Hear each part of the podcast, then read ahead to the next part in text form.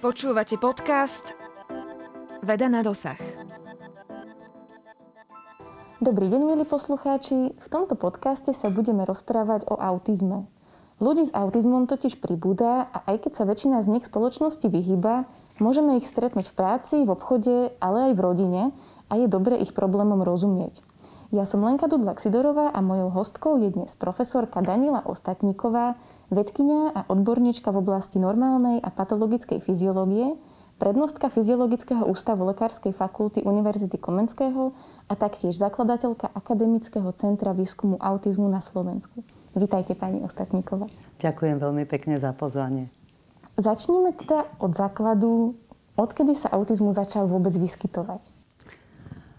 Je ťažké povedať, odkedy sa začal vyskytovať, pretože z počiatku sme ani nevedeli o tom, že je to autizmus. Prosto toto meno alebo tento názov sme nedávali ľuďom, ktorí sa, alebo to, tento prídavok sme nedávali osobám, ktoré sa zvláštne správali. Pretože autizmus sa prejavuje skôr správaním, ako tým, ako človek vyzerá. Mnohé choroby je vidno na človeku, pretože sú nejaké somatické znaky, ktoré charakterizujú dané ochorenie.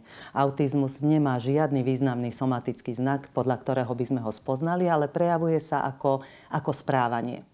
Takže prvá zmienka o vôbec o tom, že niekto môže mať tieto znaky, bola už v roku 1908, čiže na začiatku minulého storočia, kedy sa označoval človek to schizofre, so schizofréniou ako niečím, čo ho odsudzovalo od ostatných ľudí. Ale také prvé zmienky skutočne o ľuďoch, ktoré vykazovali známky autizmu. E, bolo v roku 1943 a to bol profesor Kenner, ktorý, americký psychiatr, ktorý e, poukázal na určité stereotypie, na určité správanie, ktoré dnes je súčasťou toho fenotypu, ktorým charakterizujeme autistických jedincov. No a potom to bol profesor Asperger v 43. roku, kedy sa poukázalo na to, že aj ľudia, ktorí majú e, normálnu inteligenciu, čiže nie sú deficitní v intelektových schopnostiach, majú určité prejavy správania, ktoré súvisia s možno asociálnym správaním, čiže majú poruchy sociálnej komunikácie, interakcie. No a toto je začiatok. I keď môžem povedať, že možno celé minulé storočie sme týchto ľudí opomínali, pretože e, zdali sa nám, alebo možno verejnosť ich chápala ako ľudí, ktorí sú čudní alebo iní a neboli správne zaradení medzi autistický fenotyp. To sa začalo potom až niekedy v 80. rokoch minulého storočia, no a dnes jasne vieme už, keď v roku 2013 um, americká uh, asociácia psychológov uh, vydala DSM, DSM 5, ktorá prejde dnes pod, pod MKH 11 aj v európskych krajinách a tam už je definovaný autizmus pod dážnikom, ktorý, ktorým mu hovoríme, alebo má názov poruchy autistického spektra. Čiže môžeme predpokladať, že autizmus tu bol odjak živa, alebo teda veľmi, veľmi dávno? No, e, ja myslím, že dnešná spoločnosť, aj to, ako žijeme, v akom prostredí, nie len fyzickom, ale aj kultúrnom prostredí, možno trošku prispievajú k tomu, že tie autistické gény, o ktorých zrejme budeme za chvíľočku rozprávať, e, sa v tej populácii kumulujú viacej ako kedysi. A mám na to takú svoju teóriu, ktorá, ktorá je tá, že dnes ľudia, ktorí sú vysoko, vysoko produktívni, najmä v IT sektore, tak už sú aj ekonomicky na tom celkom dobre. Čiže sú atraktívni ekonomicky, pretože dobre zarábajú, ale majú v sebe, v sebe črty autizmu, ak teda nespadajú pod to spektrum. A keďže majú tieto črty, tak majú zrejme aj gény, ktoré podporujú kumuláciou vznik autizmu ako jedna z príčin. No a môže sa stať v dnešnej spoločnosti, že keď títo ľudia majú určitú tú ekonomickú nezávislosť, no tak sa ženia, vydávajú a tým vlastne kumulujú tie gény vo svojej ďalšej generácii, čo môže prispieť aj k tomu, že stúpa počet alebo incidencia autizmu. Povedzme si teda, ako sa ten autizmus prejavuje a kedy ho môžeme najskôr vlastne rozoznať u človeka. Autizmus je neurovývinová porucha, to znamená vzniká dávno predtým, než sa človek narodí, respektíve v perinatálnom období môžu prísť tie aspekty, ktoré môžu neskôr teda sa prejaviť ako autistický fenotyp. Ehm, dieťa s autizmom nemá, už sme povedali, znaky, ktoré by hneď pri narodení mohli, mohlo identifikovať tieto znaky, že dieťa bude neskôr diagnostikované ako dieťa s poruchou autistického spektra. Takže môžeme tie príznaky zbadať. Niektorí rodičia už koncom prvého roka života, možno niekedy aj skôr, zbadajú, že dieťa sa nevyvíja celkom tak ako bežné dieťa v populácii, hovoríme tomu ako neurotypické dieťa. Čiže tie mílniky nedosahuje tak, ako dosahujú, dosahujú iné deti. E, je však pravda, že celkom diagnostikovať autizmus možno okolo druhého roka života, pretože vtedy už môžeme aj pomocou škál, ktoré sú objektívne, štandardné, zhodnotiť, že dieťa má túto poruchu. Ale také prvé príznaky sú možno celkom prvý, že dieťa nereaguje na svoje meno. Že keď dieťa zavoláte, aj malé dieťa, tak sa otočí. E, deti s autizmom často nereagujú na svoje meno a preto niekedy sa domnievajú rodičia aj, že dobre nepočujú. Ďalším takým príznakom je uzavretosť v sebe, že sú také uzamknuté, nezdielajú s rodičom alebo s niekým, kto je pre nich veľmi dôležitý a kto s nimi žije, rodinným príslušníkom, ani radosť, ani smutok, netešia sa, neukazujú ručičkou na niečo, že aha, pozri. Čiže majú akoby také, také uzamknuté správanie, nezdielajú spoločnú pozornosť. No a ani v neskoršom veku nenapodobňujú iní, teda nemajú tú empátiu, nereflektujú pocity iných ľudí, ani ich nejako neprejavujú. Skôr by som povedala, že sú také dva smery. Niektoré deti sú um, veľmi citlivé na všetky podnety z okolitého prostredia, čiže majú takú hypersenzitivitu na všetko a preto neznášajú, keď je viacero podnetov a tie podnety sa u nich kumulujú. Takže toto ich robí veľmi nervóznymi a môžu reagovať niekedy veľmi, veľmi nepredvídane.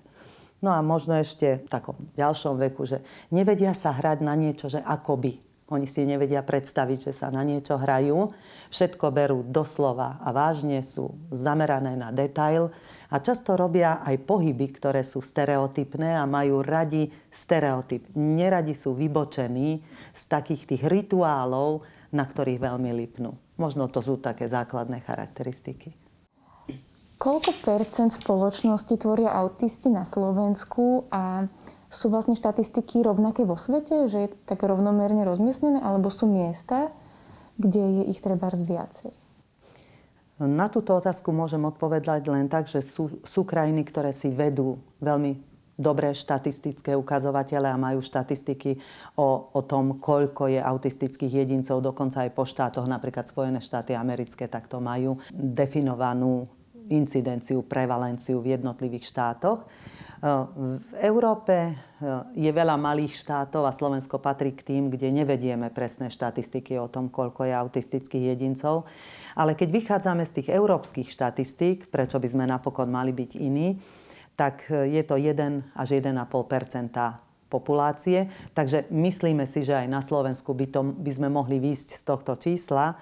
Tak keď zoberieme to 1%, tak je to 450 ohrozených detí. Keď zoberieme 2%, tak 900. Tak niekde medzi tými 450 až 900 deťmi, ktoré sa narodia, majú riziko, že budú autistické.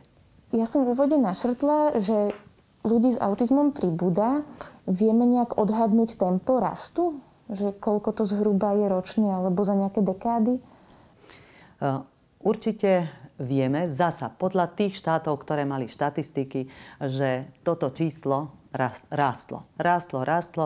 Posledné údaje hovoria, že ľudia s autizmom nepribúdajú, že tá krivka sa oplošťuje, ale mení sa to spektrum tých porúch keďže podľa nových klasifikácií, ktoré prichádzajú už aj, aj do Európy, v roku 2019 bola vydaná klasifikácia chorôb číslo 11, v ktorej už poruchy autistického spektra sa nedelia tak ako predtým Aspergerov syndrom alebo, alebo iné súčasti tých poruch, ale je to jedno spektrum, kde sa definujú základné charakteristiky tých ľudí a k tým základným charakteristikám patrí porucha sociálnej interakcie a komunikácie, stereotypie, čiže repetitívne stereotypné správanie, zmyslové poruchy, porucha zmyslového vnímania a k ním sa pridružujú ešte dve ďalšie, a to síce porucha intelektu a porucha rečových schopností. A tieto tri prvé základné sa kombinujú. Buď majú poruchu reči a jazyka, alebo nemajú, buď majú poruchy inteligencie ako ne, alebo nemajú. A tak sa vytvára vlastne 6 nejakých charakteristík toho autistického spektra, ktoré e, nám potom vlastne dávajú celkový obraz aj o tom, ako tie deti môžu sa zaradiť do bežného života, ako sa môžu zaradiť do edukácie, ako sa vôbec môžu inkludovať, do akej miery do normálnej, bežnej ľudskej spoločnosti. Takže keď ste sa pýtali, či pribúda, zrejme pribúda tých autistických jedincov, ktorí doteraz neboli diagnostikovaní a ktorí tie poruchy intelektu nemajú. Pretože tam sme ich nemali niekedy ako nájsť, lebo keď má niekto intelektovú kapacitu dobrú, tak často sa k tomu pridáva tzv. kamufláž. Že títo ľudia vedia o svojich sociálnych deficitoch, ale môžu sa kognitívne naučiť určité stratégie, ktoré im pomôžu komunikovať s ostatnými ľuďmi, i keď im to neprináša taký istý benefit, ako to prináša nám, ľuďom, ktorí potrebujeme tú societu na to, aby sme, aby sme mohli vôbec fungovať, tak títo ľudia to nepotrebujú, ale naučia sa tak žiť. Takže pribúda, áno, ale pribúda autistov práve tých, ktorí nemajú poruchu intelektu a jazykových schopností. To aké môžu byť príčiny vzniku autizmu? No, tímov stále pribúda na svete, ktoré sa venujú z výskumného hľadiska autizmu. A pribúda ich preto, lebo stále nevieme presnú príčinu. Vieme, že 70% má na zodpovednosti genetika. Čiže genetické príčiny sú nesporné. Na druhej strane sa k ním pridružujú aj príčiny prostredia. Keď by sme mali definovať nejaké príčiny prostredia, tak do toho spadá napríklad črevná mikrobiota. Každý z nás má v čreve veľké množstvo baktérií, ktoré nám pomáhajú, žijeme s nimi v symbióze, pomáhajú nielen tráveniu, ale ukazuje sa, že tá os črevo, mozog funguje obojstranne a prispieva to napríklad aj k dobrej hematoencefalickej bariére, čiže vývinu hematoencefalickej bariéry a mnohým ďalším veciam, ktoré dnes len objavujeme. Takže črevná mikrobiota, to je dnes téma, ktorej sa mnohé týmy venujú, ako sa, ako sa odlišuje črevná mikrobiota autistických jedincov od, od neurotypických a ako by sme prípadne mohli pomôcť týmto ľuďom e, fekálnou transplantáciou, čiže transplantáciou tých mikróbov, ktoré sú u detí do črevného traktu e, autistických detí. No a potom samozrejme sú to hormóny, pretože pri autizme je veľká nerovnomernosť v zastúpení pohlaví. E, deti e, postihuje teda autizmus hlavne chlapcov a to 4 ku 1, 3 ku 1 až 4 ku 1, teda 4 chlapci ku jednému dievčaťu, 3 chlapci ku jednému dievčaťu. Čím ideme viacej do tých, do tých charakteristík, kedy nie je porušený intelekt a reč, tak tam ten rozdiel je ešte väčší. Takže dávajú sa asi za do pozornosti aj pohlavné hormóny, pretože napríklad testosterón ako pohlavný hormón má odlišné koncentrácie u dievčat a chlapcov, najmä v prenatálnom období, čo sa považuje za čas, kedy sa neuróny nevyvíjajú u autistických jedincov rovnako ich spojenia ako u bežnej populácie. A práve v tom zrejme spočíva ten hlavný dôvod, prečo sa vyvinie fenotypovo autizmus, lebo nedobre komunikujú síce autisti s ostatným svetom, ale aj ich neuróny vo vlastnom mozgu nesprávne komunikujú. A keďže sa do tých neurónových okruhov nezapájajú cez synaptické spojenia rovnako ako u neurotypických, tak z toho potom vyplývajú aj ďalšie fenotypové prejavy. Čiže problém je v tom, že u týchto chlapcov alebo u dievčat je premnožený ten testosterón, že jeho viac ako by ho malo byť? No, to práve celkom nemôžeme s istotou povedať, ale sú niektoré hypotézy, napríklad jedna hypotéza vychádza z Cambridgeskej univerzity, profesor Baron Cohen e, hovorí o tom, že mozog autistov je vlastne hypermužský mozog, akoby. Že teda vyššie hladiny testosterónu v prenatálnom živote spôsobili, že ten mozog sa vyvíjal menej empaticky a viac systematicky, čiže tá, tá systemizovanosť toho mozgu ako predpoklad vzniku nejakého menej sociálneho správania, menej empatického správania a viac takého organizovaného správania, čo by sme mohli tiež dokumentovať napríklad tým, ako sú zameraní na detail autistickí jedinci. Ale napokon môžeme si zobrať aj savantov. Sú to jedinci, ktorí majú autizmus, ale majú nejaké špeciálne danosti, špecifické danosti. Napríklad e, letia nad Londýnom v helikoptére pol hodinu, pozerajú sa na budovy a potom ich zavrú do miestnosti. Nie zavrú, no prosto dajú im k dispozícii miestnosť s plátnom a títo jedinci presne, detailne nakreslia každú budovu, dokonca aj s počtom okien, ktoré v tej budove boli, bez toho, aby predtým Londýn navštívili. Čiže majú špecifické schopnosti. Tieto schopnosti sú však veľmi často práve v tom, ako sú zameraní tí jedinci na detaily. Oni majú poruchu centrálnej koherencie. Centrálna koherencia znamená, že vidíte les a viete, že v tom lese sú stromy. Ale môžete mať obraz lesa a chápete obraz lesa.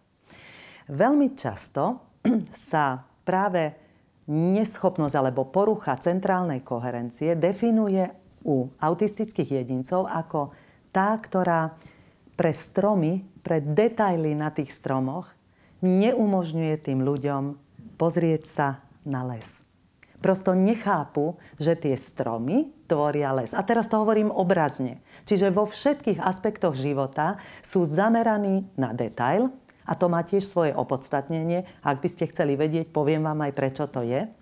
Tí jedinci pre nesprávny vývin synaptických spojení medzi neurónmi v neurónových okruhoch, ktoré majú na starosti určité atribúty našej kognitívneho fungovania a nášho sociálneho fungovania, sa nespájajú práve vďaka tomu, že tie gény sú porušené, ktoré toto majú v prenatálnom období na starosti, tak jedinci s autizmom majú veľmi zahltené okruhy e, zmyslového vnímania, ktoré sú tie primárne každý človek spracováva všetko to, čo k nemu príde, na primárnej úrovni, to znamená tie základné aspekty toho, čo k nemu príde, ale potom to v mozgu posúva na, do asociačných oblastí, ktoré selektujú a asociujú to, čo vidíme, to, čo počujeme, s tým, čo sme už počuli, čo sme už videli a dávame si toto súvislosti.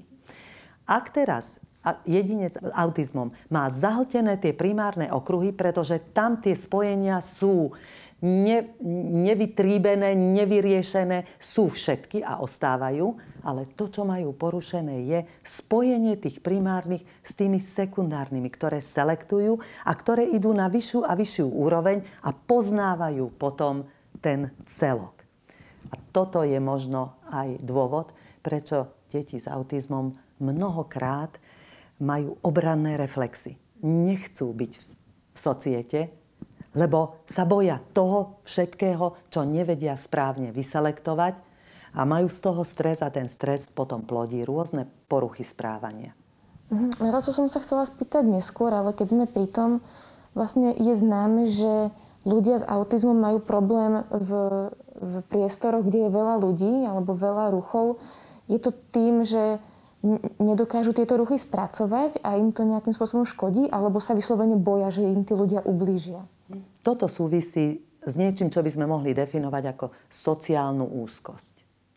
Oni majú úzkosť, oni nerozumejú tým sociálnym vzťahom, oni nerozumejú tomu, ako sa my bežne rozprávame a čítame vlastne vaše pocity môžem prečítať z toho, ako sa na mňa pozeráte, z vaše, výrazu vašich očí, z vašej mimiky, keď teraz máte rúško, tak nevidím celkom.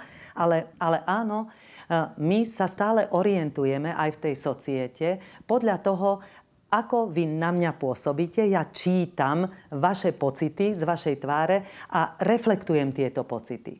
Keďže deti s autizmom alebo jedinci s autizmom e, nevedia čítať tie po- pocity z tváre iných ľudí, hovoríme, že nevedia vstúpiť do topánok niekoho iného, majú porušenú teóriu mysle. A preto oni nevedia, ako sa majú správať v tej societe a nechápu ani to, ako sa tí druhí ľudia takto neverbálne, citovo dorozumievajú. Z toho teda pramení úzkosť a z toho môžu prameniť aj niektoré prejavy správania, ktoré my možno považujeme za nevychované, nesprávne, ale oni pramenia z toho, že sa obávajú toho, čo k ním prišlo. Že nerozumejú a preto sa boja vlastne. Áno, áno. Lebo aj z vlastnej skúsenosti teda poznám ľudí, čo napríklad majú problém sa ísť nájsť do reštaurácie a teda nie sú autisti alebo nemajú to mm, diagnostikované, že akože sa normálne správajú v bežnom živote, len proste majú problém s jedením na verejnosti, napríklad s konzumáciou jedla. Je to pomerne akože časté. Sú aj toto ľudia, ktorí majú nejaký nižší stupeň autizmu, alebo je to vlastne nejaký iný problém? No, ja by som odpovedala na vašu otázku tak, že všetci, všetci v populácii, každý človek má nejaký autistický znak. Hej? Mm, ten autizmus to nie je tak, že máte niečo a to niečo nemajú iní ľudia. Takže my všetci, ja mám tiež autistické znaky, ktoré môžeme v tom nižšom stupni povedať, že áno, je to znak, je to určitá charakteristika, ale nenaplňa kritérium autistickej poruchy. Lebo na to sú presné hodnotenia, na to sú testy a štandardy. E, mnoho ľudí má problém jesť ja neviem, v spoločnosti, pretože sa boja, že urobia nejaké fopa, alebo že to bude nepriateľné pre tú spoločnosť. Hej, toto sa vyskytuje bežne v populácii, alebo im nechutí jedlo. Autistickí jedinci majú možno až 80% má poruchy trávenia a poruchy príjmu potravy. Čiže e, gastrointestinálne ťažkosti idú ruka v ruke s autistickým fenotypom. Tieto deti sú navyše, ešte veľa z nich je tzv. picky eaters, čiže veľmi prieberčiví prijímajú iba jeden druh potravy, prijímajú iba jednu farbu, alebo iba v určitom tom rituálnom zložení, hej, v tých podmienkach. Takže toto je možno aj e, jedna, jedna časť odpovede na tú otázku, že v tých reštauráciách nemajú podmienky, ktoré majú doma a vôbec každá nie celkom štandardná situácia v nich vyvoláva um, neštandardné správanie. No a potom možno to súvisí aj s tou sociálnou úzkosťou, že nemajú rady spoločnosť veľa ľudí a v reštaurácii obvykle je veľa ľudí, je tam hluk, ktorý môže tiež zahlcovať tie nervové okruhy, o ktorých sme hovorili a z toho vyplýva potom taký zmetok možno.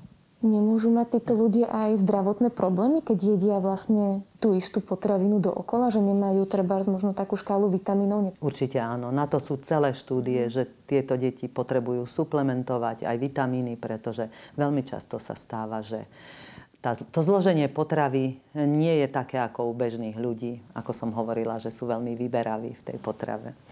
Ešte sa vrátim k tým príčinám.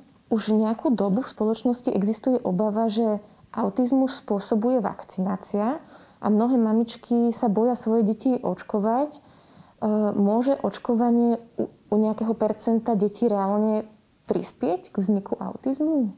Vie sa o tom niečo už? No, doterajšie všetky štúdie, e, ktoré, ktoré boli, až na jednu, ktorá sa poprela neskôr, dokázali, že autizmus nespôsobuje očkovanie takto, že nie je spôsobené alebo vyvolané očkovaním.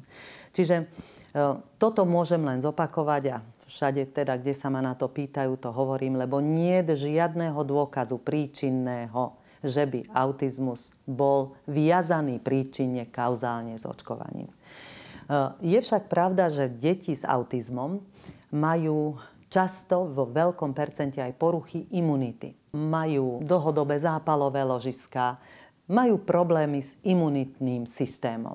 A keďže sú poruchy imunitného systému, tak tieto poruchy môžu byť niekedy príčinou, že treba dávať veľký pozor, aby keď sa očkujú tie deti, aby sa nedávali veľké záťažové dávky, aby sa neočkovali deti, keď prekonávajú nejaké ochorenie, pretože môžu reagovať na tú vakcináciu možno inak ako zdravé deti. Tiež sa nám možno niekedy tak zdá, že, alebo rodičom sa zdá, že sa autistické prejavy vyvinuli alebo prejavili práve po vakcinácii. To môže byť tiež pravda, ale dáva sa to do súvislosti s tým, že Viete, každý organizmus, aj centrálny nervový systém, má veľkú schopnosť kompenzácie. Keď je niekde niečo porušené, tak ostatné časti mozgu laicky povedané, sa snažia vyvažovať ten nedostatok, ktorý tie iné časti majú.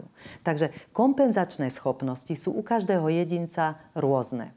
Ak sa potom na, na ten organizmus zvali nejaká veľká záťaž z vonkajšieho prostredia, tak sa zvykne prejaviť ten autistický fenotyp. U niektorých detí sa to prejaví e, teda s neporušenou inteligenciou a s neporušenými jazykovými schopnosťami v puberte. Alebo keď prejdú do nejakého iného zariadenia školského. Alebo keď sa na nich kladie väčšia sociálna záťaž. Tak tak sa môže stať, že sa tie prejavy prejavia v takom tom intenzívnejšom fenotype po očkovaní. Toto sa môže stať, ale znova opakujem, aby sme sa, aby sme sa nezaplietli, že kauzálna príčina nie, nie je potvrdená. Čiže môžeme povedať, že s autizmom sa človek rodí a to, kedy a za akých príčin sa prejaví, už môže byť rôzne. Áno, áno, môžeme to tak zhruba povedať, že autizmus nie je ochorenie, ktoré získavame počas života. Jasné. A do akej miery možno u tých ťažších prípadov sa im dá pomôcť mm-hmm. s týmto problémom, alebo sú prípady, ktoré jednoducho sa im nedá pomôcť sa nejakým spôsobom začleniť? Áno. Ja by som to povedala takto, že e, netreba váhať s tým, aby sme intervenovali u každého jedného dieťatka. Lebo každé jedno dieťa je, čím je mladšie, tak tým je flexibilnejší ten centrálny nervový systém, pretože plasticita mozgu je vysoká v mladom veku a postupne teda sa znižuje e, v tom, ako stárneme. Takže áno, keďže e, nevieme presne, ako to tam v tom centrálnom nervovom systéme vyzerá, tak investícia do tých e, intervencií určite nie je zbytočná to, ako to dieťatko bude profitovať z jednotlivých tých intervencií, ktoré sú evidence-based, ktoré sú dokázané, že fungujú, nefungujú u 100% detí. Bohužiaľ. Ale fungujú u pomerne veľkého percenta detí, nech povieme 60, aj to neberte ako číslo, ktoré v skutočnosti je, pretože uh, inak by to nebolo evidence-based, hej? Takže vieme, že fungujú, ale nepomáhajú rovnako všetkým tým deťom ale určite pomáhajú a určite tie deti posúvajú. Spomínali ste, že niektorí ľudia s autizmom majú teda vysoký intelekt a dokonca nejaké aj špeciálne schopnosti, čiže vlastne v zamestnaní môžu byť veľmi dobrí pracovníci, ale kvôli týmto sociálnym poruchám môžu mať ťažké sa tam dostať vôbec cez ten pohovor. Mm, ako to funguje pri týchto ľudí s vyšším intelektom a autizmom zároveň? No, treba povedať, že ten intelekt, ktorý ste hovorili, že majú vyšší, sú vždy eh, charakteristické tie, tie prejavy vyššieho intelektu v nejakých doménach. A obvykle sú spojené buď s matematicko-fyzikálnymi schopnosťami, ktoré sú technického charakteru. Čiže vždy tam ide niečo, čo je od toho sociálneho sveta ďalej. Takže oni majú síce špecifické schopnosti, ktoré súvisia so zameraním na detail, čiže vedia detailne, keď, potre- keď je to práca, ktorá potrebuje naozaj sa zamerať na detail, vtedy tí jedinci s autizmom, teda vysokofunkční, hej, s autizmom, môžu byť veľmi osožní a môžu vidieť mnohé veci, ktoré bežní ľudia ani nevidíme, ani si nevšimneme. Avšak práve pre túto takú nie všeobecnú intelektovú vysokú schopnosť, ale pre tie vyčnievajúce súčasti toho, toho intelektu, nemajú možnosť schopnosti, ktoré máme my a ktoré sa definujú ako schopnosť adaptívneho správania. Čiže prispôsobiť sa tomu prostrediu, mať celkový pocit, že niekde patrím, a toto tým ľuďom chýba. Nechcem sa veľmi, veľmi široko o tom zmieňovať, lebo ako som povedala, každý ten jedinec má svoje špecifika, ale práve pre tieto všeobecné charakteristiky, ktoré ho zaraďujú do porúch autistického spektra, má pro- problémy vo vzťahoch, má problémy porozumieť vôbec niekedy, čo od neho ten zamestnávateľ chce a má problémy napríklad aj v tom zamestnaní zotrvať. Napríklad hovorila mi jedna, jedno dievča e, s Aspergerovým syndrómom, ktorá pracovala v knihkupectve.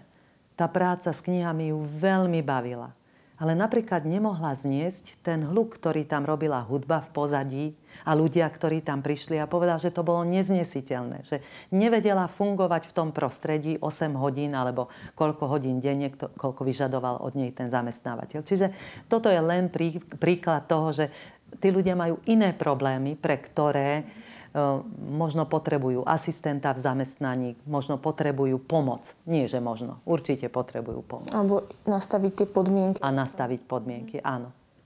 Existujú nejaké lieky alebo nejaké látky, ktoré pomáhajú utlmovať tieto nežiaduce vlastne stavy? Napríklad e, tie úzkosti možno z hlasnej hudby a podobne? Alebo je, sa s týmito autistami pracuje skôr na nejakej psychologickej, sociálnej úrovni?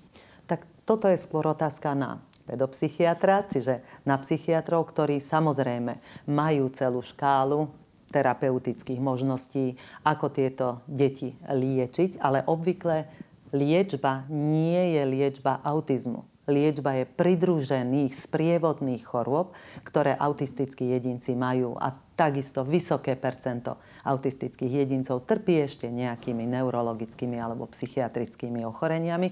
Čiže tieto samozrejme sa liečiť dajú, ale samotný autizmus sa zatiaľ liečiť nedá. Nepoznáme žiadnu pilulku, ktorú by, ktorá by vyliečila autizmus. Že autisti akoby nevedia rozoznávať emócie, respektíve ich čítať na ľuďoch. Ako je to vlastne možné? Niečo takéto. Hm.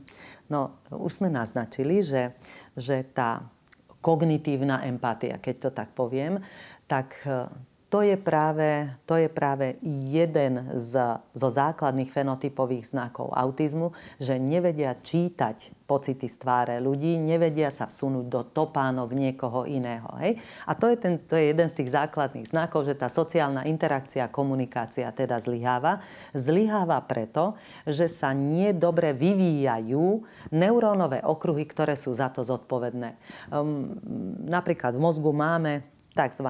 zrkadliace neuróny, ktoré, ktoré ako keby reflektujú pocity iných ľudí. Keď sa dívate na druhých ľuďoch, tak si ich vlastne interpretujete vo svojom vlastnom mozgu, ako keby boli vaše vlastné.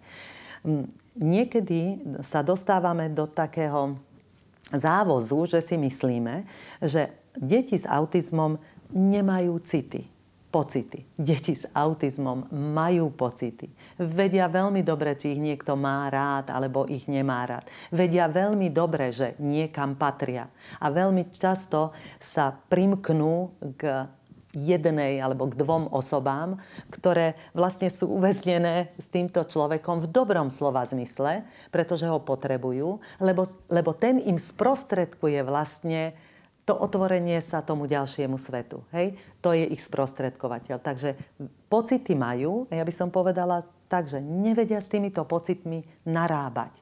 Lebo aby sme pochopili, čo je to emotívna inteligencia alebo emočná inteligencia je to, že vieme rozoznávať vlastné pocity, vieme, čo teraz s tými pocitmi máme spraviť tak, aby sme sa v spoločnosti správali adekvátne, a aby sme mohli aj tie pocity reflektovať vo vzťahu k iným ľuďom a chápali aj to, že aké oni k nám majú požiadavky v tej empatickej rovine. Však žiaľ, väčšina teda ľudí s autizmom a to vo väčšej alebo menšej miere túto schopnosť nemajú.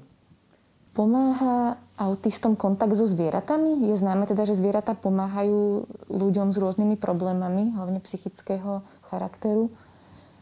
No, určite áno. Veľa, veľa aj článkov je o tom, ako napríklad hypoterapia pomáha, pomáha deťom. Samozrejme, nemožno povedať, že hypoterapia lieči autizmus pomáha prekonávať opäť túto sociálnu úzkosť, lebo keď zoberete zvieratá, zvieratá neposudzujú. Zvieratá sú neverbálne. Čiže ako keby boli dobrým partnerom. A teraz to nemyslím naozaj v zlom slova zmysle, ale pri nich sa tie deti možno cítia, cítia tú úľavu. Cítia blízkosť niekoho, kto od nich vlastne nič nepožaduje. Čiže nie sú to sociálni partnery, ktorí čakajú ten sociálny feedback, nečaká. Zvieratko nečaká, je to živý tvor a je nenáročný. Takže ten, tú sociálnu úzkosť zvieratá veľmi často eliminujú u detí. Je to podpora. Ešte, že ich máme. Áno. Čomu sa aktuálne venujete vo výskume? Viacej oblasti teda skúmate, tak čo je momentálne teda tým hlavným nejakým cieľom? My máme ako ste spomínali, Akademické centrum výskumu autizmu a veľmi nás to teší, lebo je to unikátne výskumné centrum, nie takého na akademickej pôde na Slovensku. A e, keď som ho pred 7 rokmi zakladala, tak som to robila naozaj s najlepším úmyslom pomoci komunite ľudí a s autizmom a ich rodinám. Pretože v tom čase ešte e, neboli štandardné diagnostické metódy, ktorými by sme mohli naozaj, naozaj zistiť, že dieťa spadá do tohto spektra.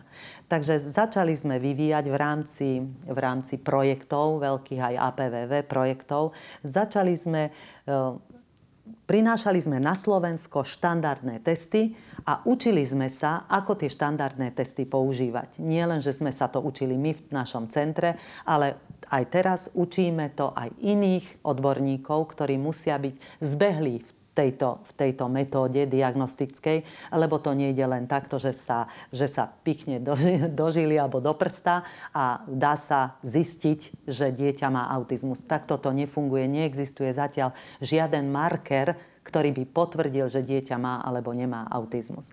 Biochemicky myslím. I keď sa tieto biochemické markery uh, hľadajú stále. Takže my v našom centre sme výskumníci a hľadáme takýto etiologický marker, podľa ktorého by sme mohli buď to, čo ste sa vypýtali, odhadnúť alebo zistiť, či dieťa bude mať autizmus, alebo či má v určitej vekovej, teda v, tej, v tom vekovom štádiu, či to autizmus je alebo nie je.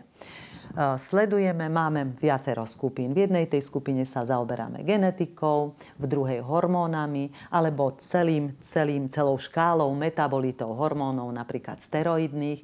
Teda je to vlastne kaskáda tých steroidných hormónov, ktoré sa vyvíjajú z cholesterolu a ktoré my sledujeme na každom tom kroku a sledujeme potom genetické pozadie toho kroku, ktorý je iný u jedincov s autizmom a iní u detí, ktoré sú neurotypické. A čo je dnes e, veľmi, veľmi potrebné, je hlavne sa zamerať na dievčatá, lebo dievčatá s autizmom, tak ako sme povedali, že sú diagnostikované v menšej početnosti, možno je to aj preto, že e, doteraz sme vlastne skúmali chlapcov, lebo ich je viacej a vytvárajú väčšie skupiny. Dievčat je menej, menej prichádzajú na diagnostiku, ani, ani nemajú, majú menej problémov, majú e, m, také, by som povedala, nie veľké prejavy v tom stereotypnom správaní, hej?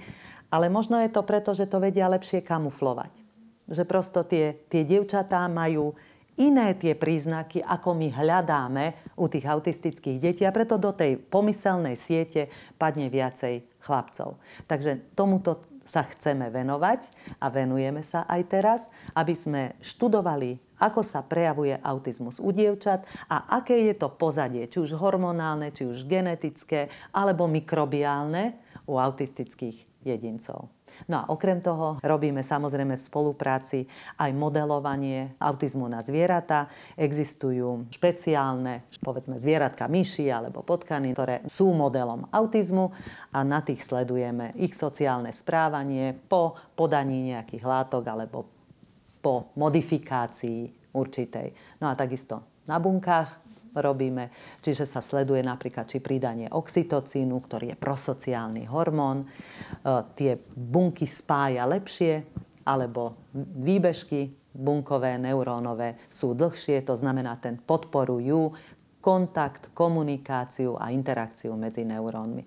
Je to veľmi ťažko povedať takto, takto rýchlo, pretože za tým je mnoho ľudí, mnoho snách, mnoho prečítaní a mnoho invencií, ktoré tu veľmi radi robíme a ktoré nás bavia. Ešte ako to s tými zvieratkami robíte, že nájdete jedince, ktoré majú t- nejaké tie autistické prvky, alebo sa to dá nejak vyvolať u tých zvierat?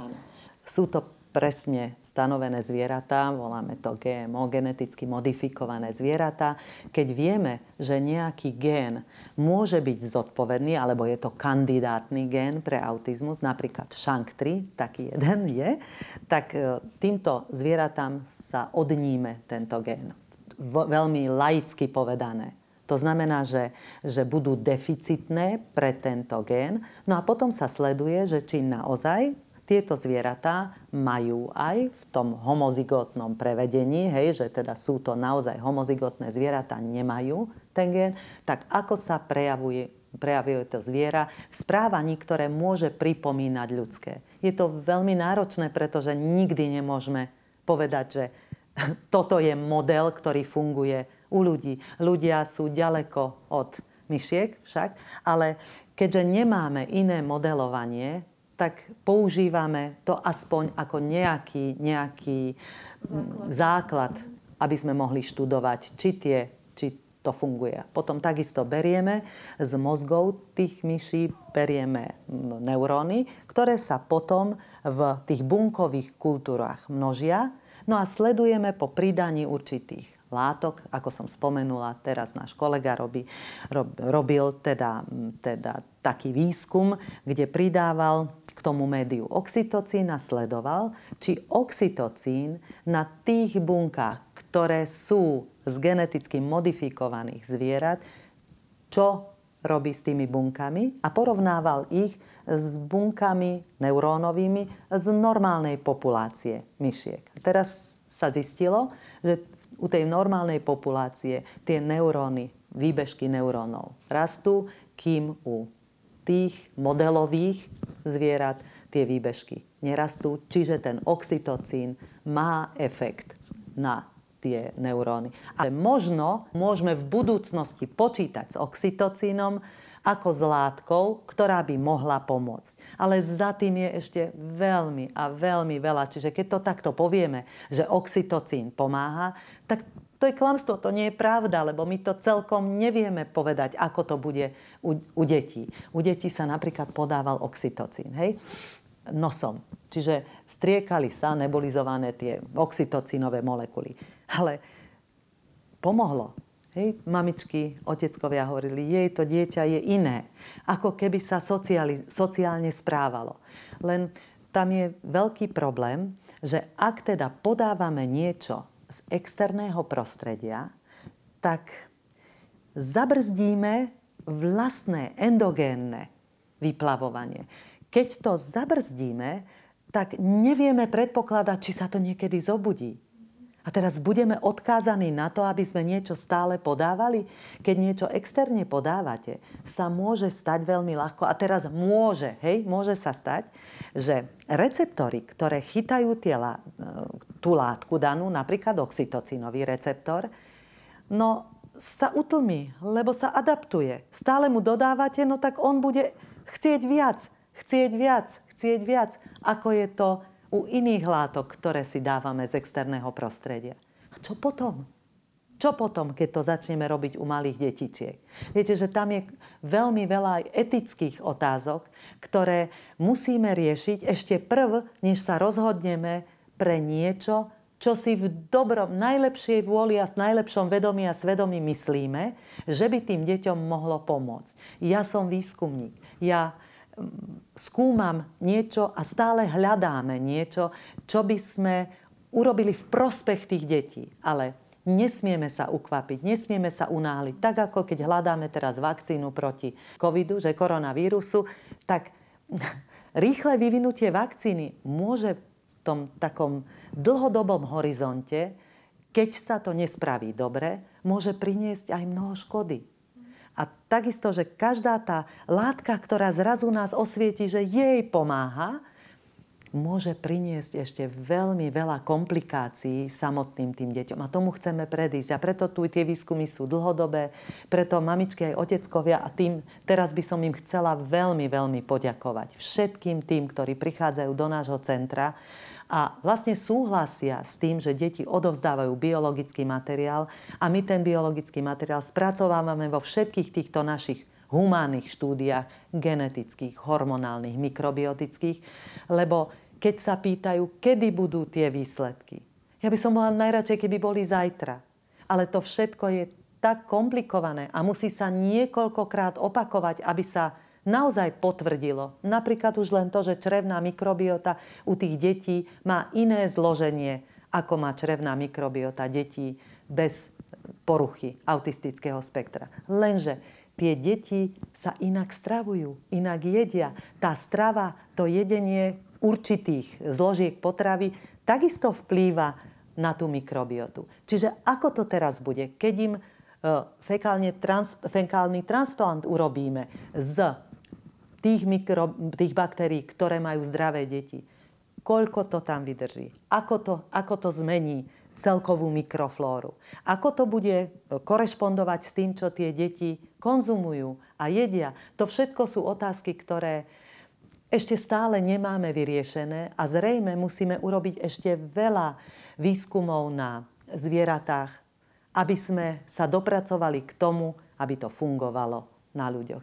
Kedy ste sa rozhodli pre vedu a prečo práve autizmus? No tak ja som sa veľmi nerozhodla, veda si našla mňa asi, asi takto. Mm, ja som najprv pracovala v nemocnici na internom oddelení ako lekárka ale neskôr som prešla ako 32-ročná pracovať na lekárskú fakultu. Nie preto, že by ma nebavila pedagogická, teda že by ma veľmi ťahalo toto prostredie, ktoré nakoniec sa ukázalo pre mňa byť tým najlepším, čo som v živote mohla mať, ale pretože sama som mala rodinnú situáciu s troma deťmi, ktoré ma nejakým spôsobom tá klinika zastrašila, že nebudem zvládať perfektne robiť všetko tak, ako predtým s tými mojimi detičkami a chcela som sa mojim vlastným deťom venovať naplno. A toto vlastne určilo moje ďalšie smerovanie a e, nakoniec e, vlastne som zistila, že ten, ten môj osud si našiel mňa, lebo som tu veľmi, veľmi šťastná. Baví ma práca so študentmi, e, baví ma to prostredie, ktoré je také podnetné, kreatívne a ktoré ma stále povzbudzuje k tomu, aby som sa ďalej vzdelávala, ďalej učila. Čiže nenechá ma zastabilizovať sa nejakom tom štádiu, ale musíme stále na sebe pracovať. A možno, že to je práve to, čo mám v sebe a čo ma baví.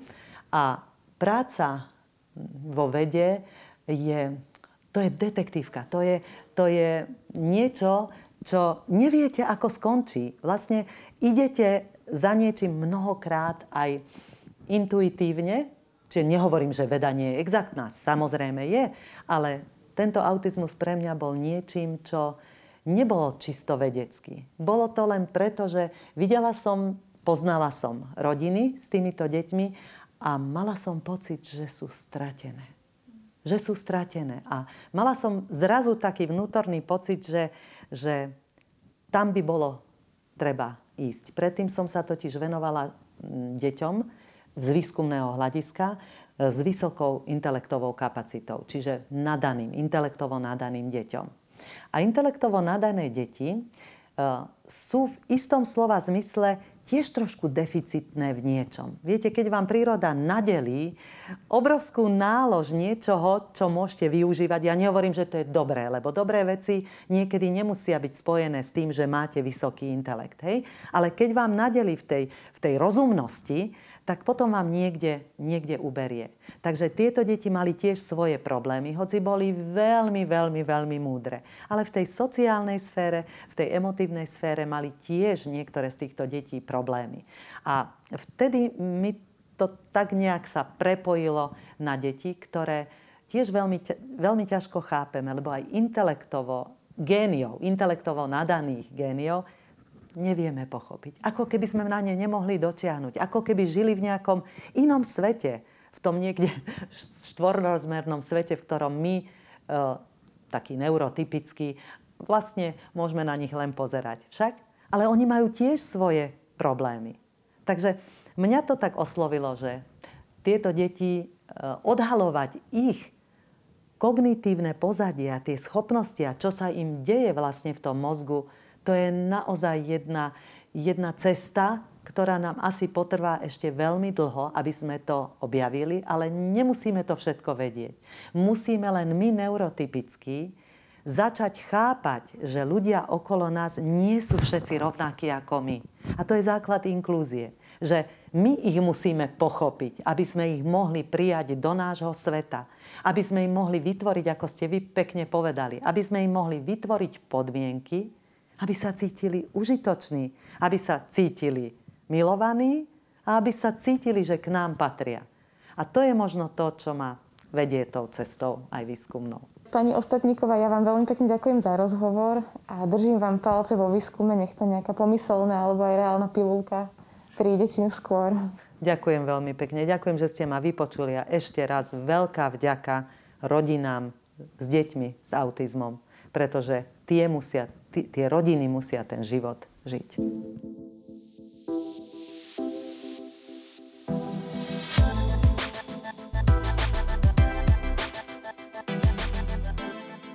Počúvali ste podcast Veda na dosah. Vyrobilo Centrum vedecko-technických informácií Slovenskej republiky 2021. Tento projekt je spolufinancovaný z prostriedkov Európskeho fondu regionálneho rozvoja v rámci operačného programu Integrovaná infraštruktúra. Európska únia. Investícia do vašej budúcnosti.